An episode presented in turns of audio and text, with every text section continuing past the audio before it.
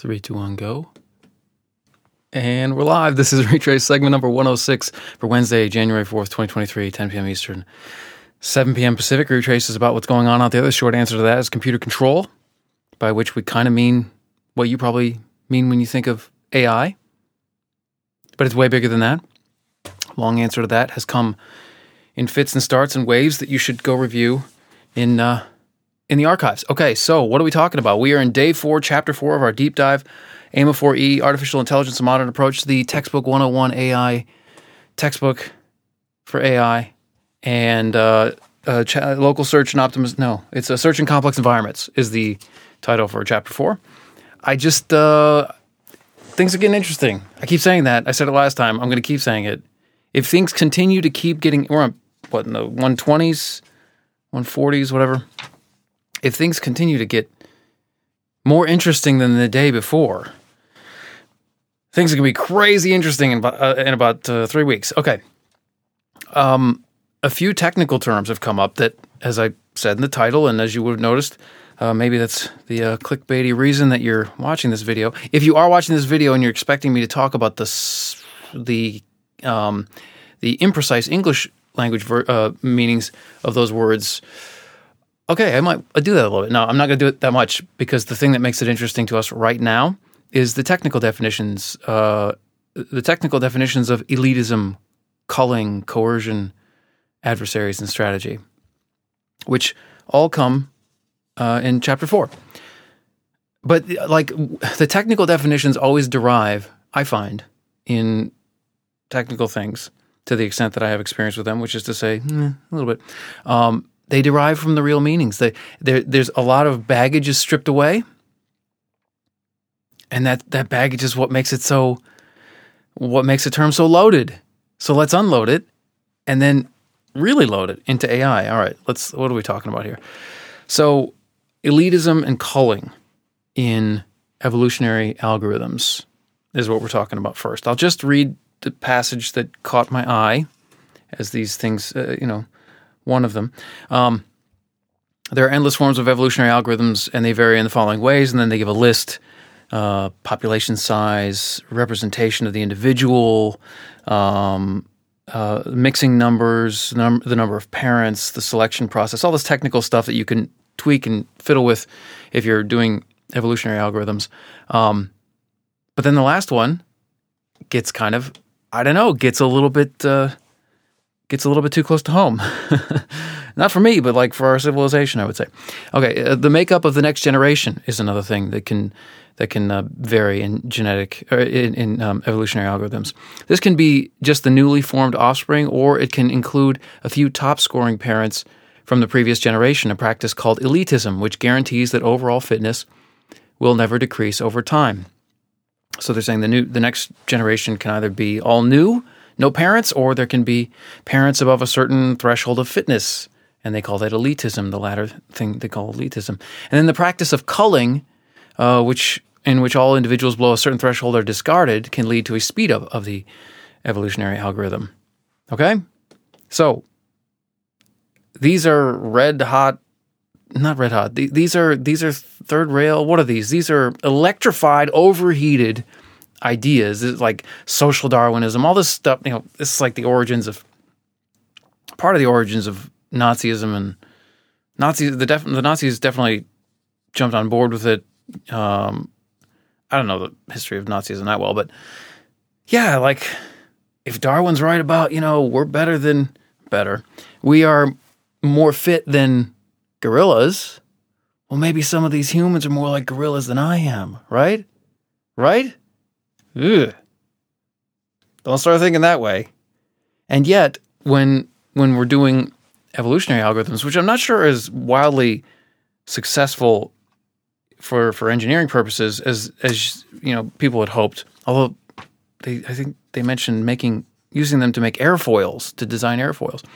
Um, when we put it in the technical world of artificial intelligence, computer science and artificial intelligence, um, yeah, why not? I don't care if this population of strings or programs, that's genetic programming.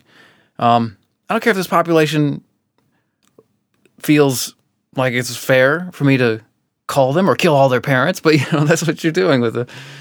You're not fit enough.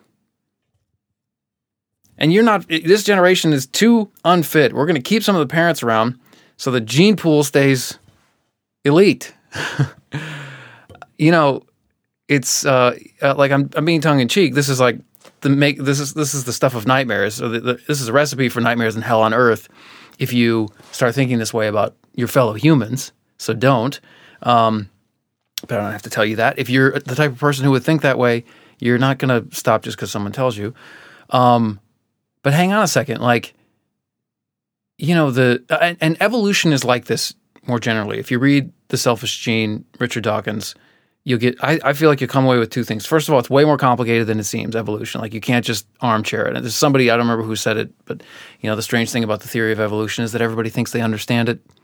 Um, it's very logical and mathematical, more logical than mathematical, but math is, is easily applied to the theory of evolution.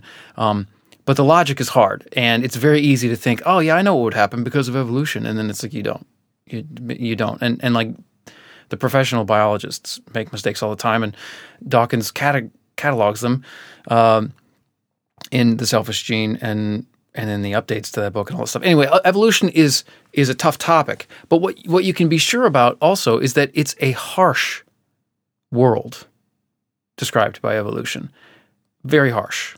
Um, but biologists, you know, they love their subject and they don't really. Nobody has any like.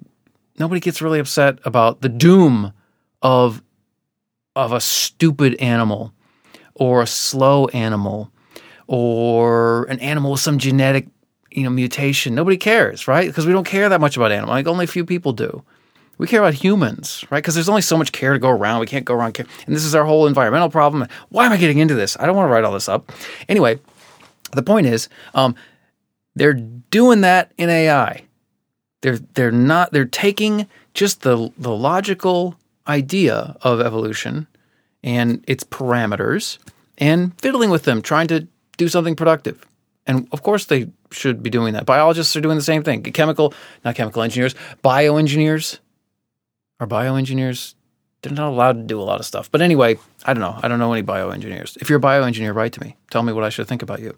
Um, I, and okay, and this and this is maybe the more general theme of this segment. No, no, I'll get to that later. Okay, so that's the first hot button, hot buttons topic. You know, like uh, evolution is not a nice thing if you're on the wrong side of it. Okay, uh, coercion in in sensorless problems, conformant problems. I wanted to say sensorless environments or sensorless search, but I think the problems is the most technical word I can put on it. I don't see justification for saying sensorless um, search or, or anyway. So here's what they say on page 126. Consider a sensorless version of the deterministic vacuum world.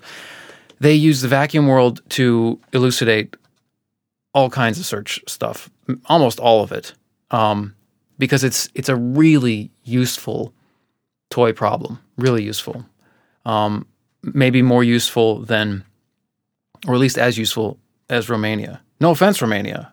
Like I'm sure you're good for a lot of things, but it just so happens that your layout and your need for transportation insights and airport construction is very useful to us in AI. Look at me, us, like I'm part of it. Okay, anyway, uh, so they use vacuum worlds, uh, different, different, you know, sort of uh, situations that that an automated vacuum, you know, an AI based vacuum could be in, and then and then the kind of vacuum. Okay, so anyway, in uh, in in a deterministic, sensorless vacuum world. Assume that the agent knows the geography of its world, but not its own location or the distribution of dirt. In that case, its initial belief state is 1, 2, 3, 4, 5, 6, 7, 8. Okay, belief state is just um, a list of states that you believe you might be in. If you're in a um, you're in a sensorless world you don't know, and it's uh, it's an unknown world to boot. So you you instead of you know being in state one, which is when you're in a uh, a known environment, um, you're you have to adjust how you think and, and how you how you supp- what you supply to your algorithms.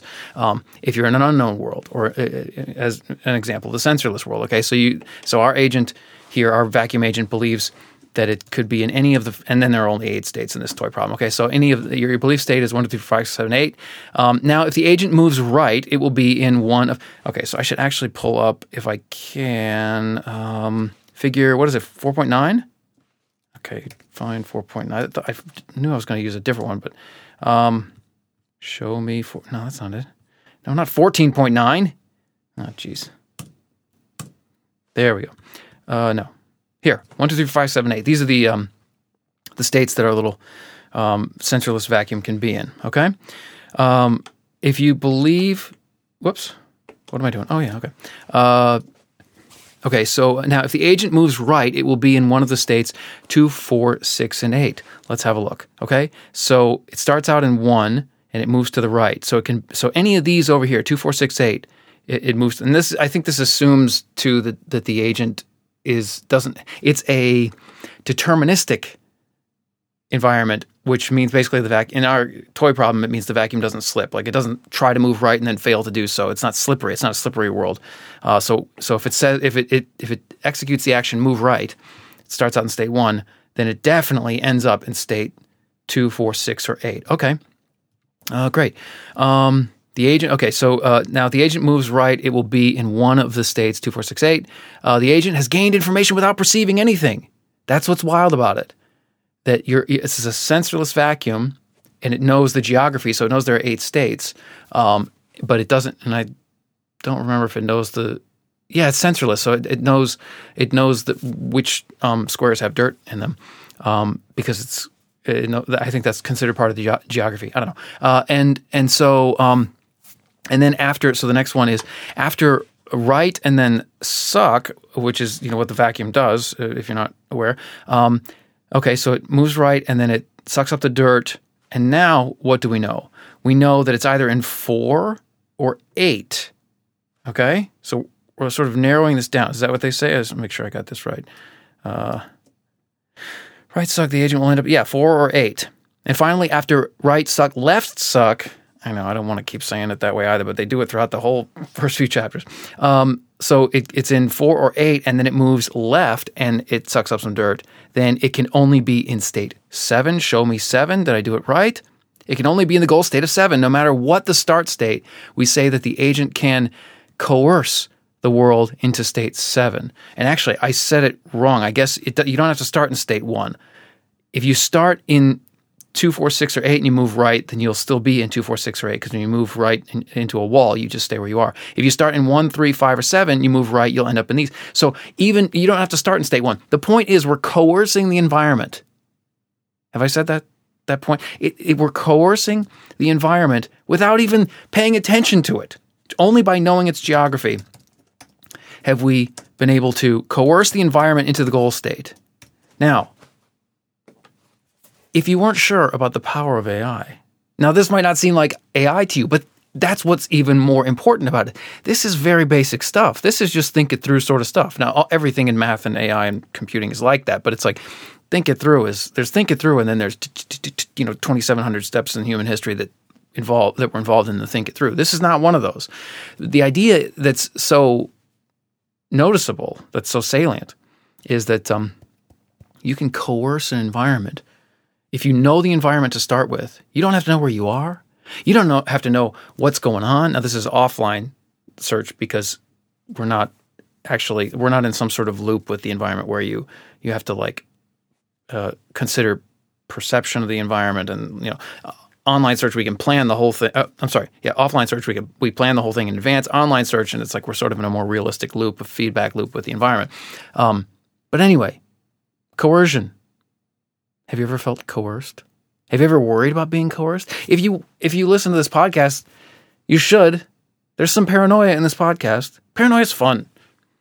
Life is more interesting. If you're not paranoid sometimes, you're missing out. It's fun to think about this stuff. So anyway, vacuums might be coercing us into their goal state. Next topic. Um, adversaries. These aren't all in pagination order case you hadn't noticed. Adversaries and dead ends in online search. This is from page 136. Online explorers are vulnerable to dead ends. Oh, I got to show you a graphic. I'll show you a graphic in a second. Online explorers are vulnerable to dead. Online again means you're in sort of you're in a feedback loop with the environment, so you're not planning all your actions in advance. You're actually making decisions based on the percepts you receive in the environment during execution. Okay, online explorers are vulnerable to dead ends, states from which no goal state is reachable. If the if the agent doesn't know what each action does, it might execute the jump into bottomless pit action and thus never reach the goal. In general, no algorithm can avoid dead ends in all state spaces. Consider the two dead end state spaces in figure 420a. Let's consider those two dead end state spaces. Uh, 420 again, again, again, again. I must be near it. Uh, there it is.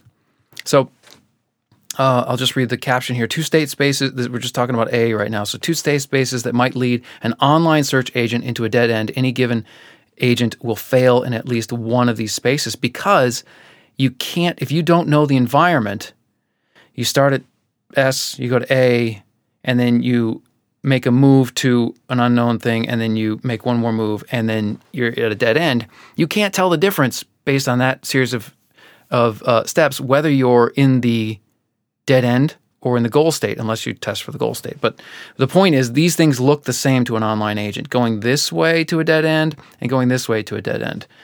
Okay? Um, okay, so that's 420. An online search algorithm that has visited states S and A cannot tell if it is in the top state or the bottom one. Um, yeah, the S and A. I guess you can't tell which one you're at here. Um, I, I went a bit too far by saying that you get all the way to the dead end. Uh, because if you're testing for a goal state, you're going to know you're not in the dead end. But anyway, uh, okay. Therefore, there's no way it could know how. Uh, hang on, hang on. Uh, cannot tell if it's in the top state or the bottom one. Uh, the two look identical based on what the agent has seen. Therefore, there is no way it could know how to choose the correct action in both state spaces. This is an example of an adversary argument. We can imagine an adversary constructing the state space while the agent explores it and putting the goals and dead ends wherever it chooses, as in figure 420b. And here they describe this uh, as a, a two dimensional environment that can cause an online search agent to follow an arbitrarily inefficient route to the goal. Whichever choice the agent makes, the adversary blocks that route with another log. Uh, with, a, with another long, thin, it might be a log. No, it's a long, thin wall. With another long, thin wall so that the path followed is much longer than the best possible path. Okay? So, adversaries, not this guy is my enemy or these people are working at opposite purposes.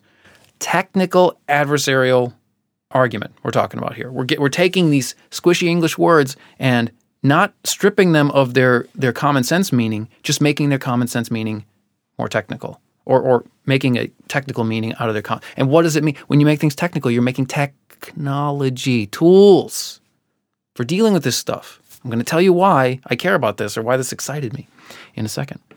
Okay, that's adversaries and dead ends.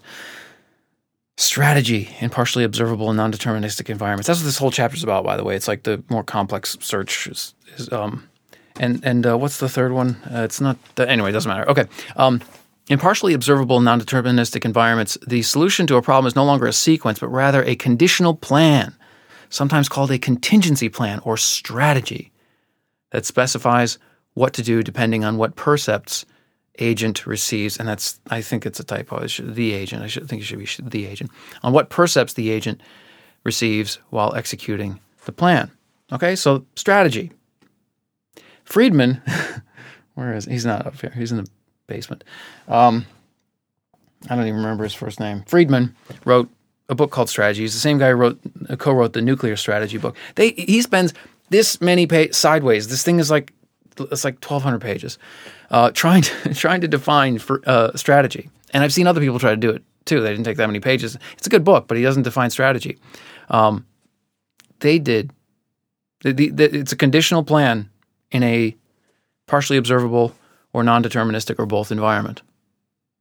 Conditional plan that specifies what to do depending on what percepts the agent receives while executing the plan. That might not seem very useful to you when you're having a conversation with someone about strategy, or when you're trying to get a job as a strategist, or you're trying to comment or commentate on someone else's strategy. But it is a very technically useful way of using that word. These ideas, and this chapter in particular, and I'm starting to get into the parts of the book that I have not read thoroughly. Like I, I think up to page like 120, maybe yeah, something like that. Maybe maybe less, like 110. Um, I had read like like last year, like Q4 of last year, I read pretty carefully. But now we're getting into chapter four, which I've I've only dipped throughout the rest of the book. I haven't read anything very thoroughly uh, from here going forward. So I so this is the first time I've read this stuff. Um, it's the first time I've ever thought, "Oh, that's the answer," and that's the what the answer to what um, Major Murphy, uh, Jacques Vallée's Major Murphy uh, Messengers of Deception problem. This ID, he, you know, Major Murphy's not the guy's name, but it's a pseudonym Vallée uses for some guy in military intelligence or you know in in the military. It's to do with UFOs and what is it all about and all that stuff. Um, and he, the Major Murphy makes the point that like scientists can't investigate these things. If if we're dealing with um, intelligent agents, uh, science will fail because science assumes things like the constancy of nature and it assumes that a natural phenomenon is not trying to evade it. Um, that's what this is about. That's exactly what. And what's the answer? If science isn't the answer, what's the answer? Artificial intelligence.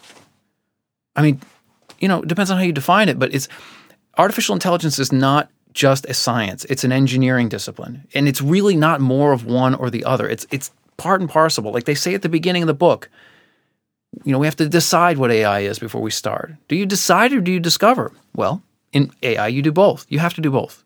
We don't really know how to investigate intelligence without building it, Vico style. You know, I only know what I build. AI can handle what science can't. Is that true? I, I'm, that's what I'm thinking. That's what I thought when I when I put these things together, which is weird because I've never thought of AI as being outside of science or outside of engineering. But if it can handle things that science can't, it has to be. I don't know. I'm just I'm just talking.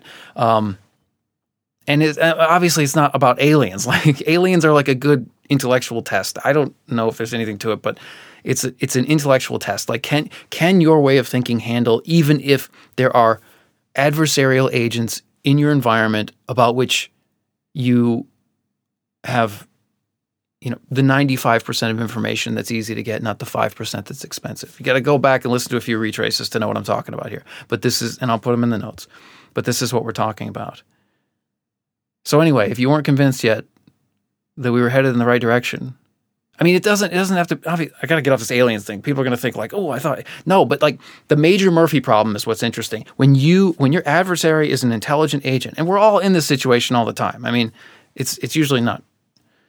Uh, you know, it's nothing dramatic. It's like you're in elementary school and somebody's picking on you, or you're picking on someone and then they get you somebody. You know, they, they get the best of you. Uh, you're at, at work and there's just this one person. There's always that one person, right? And they're not just like unpleasant. They're like, they're out to get me. Or maybe you're that person and you enjoy being out to get people, but those people don't want to be got by you. You're an adversary. You're, you're adversaries, all of you people, school age children, colleagues, military types, intelligence types. All of your adversaries are intelligent agents which means you have to learn you some artificial intelligence. Chapter four will get you started, although you'll probably want some momentum going into chapter four. All right, that's it. This has been Retraice 106. Same time tomorrow, 10 p.m. Eastern. Retraice.com, R E T R A I C.com. Go to the website, it's cool. That's it. Signing off.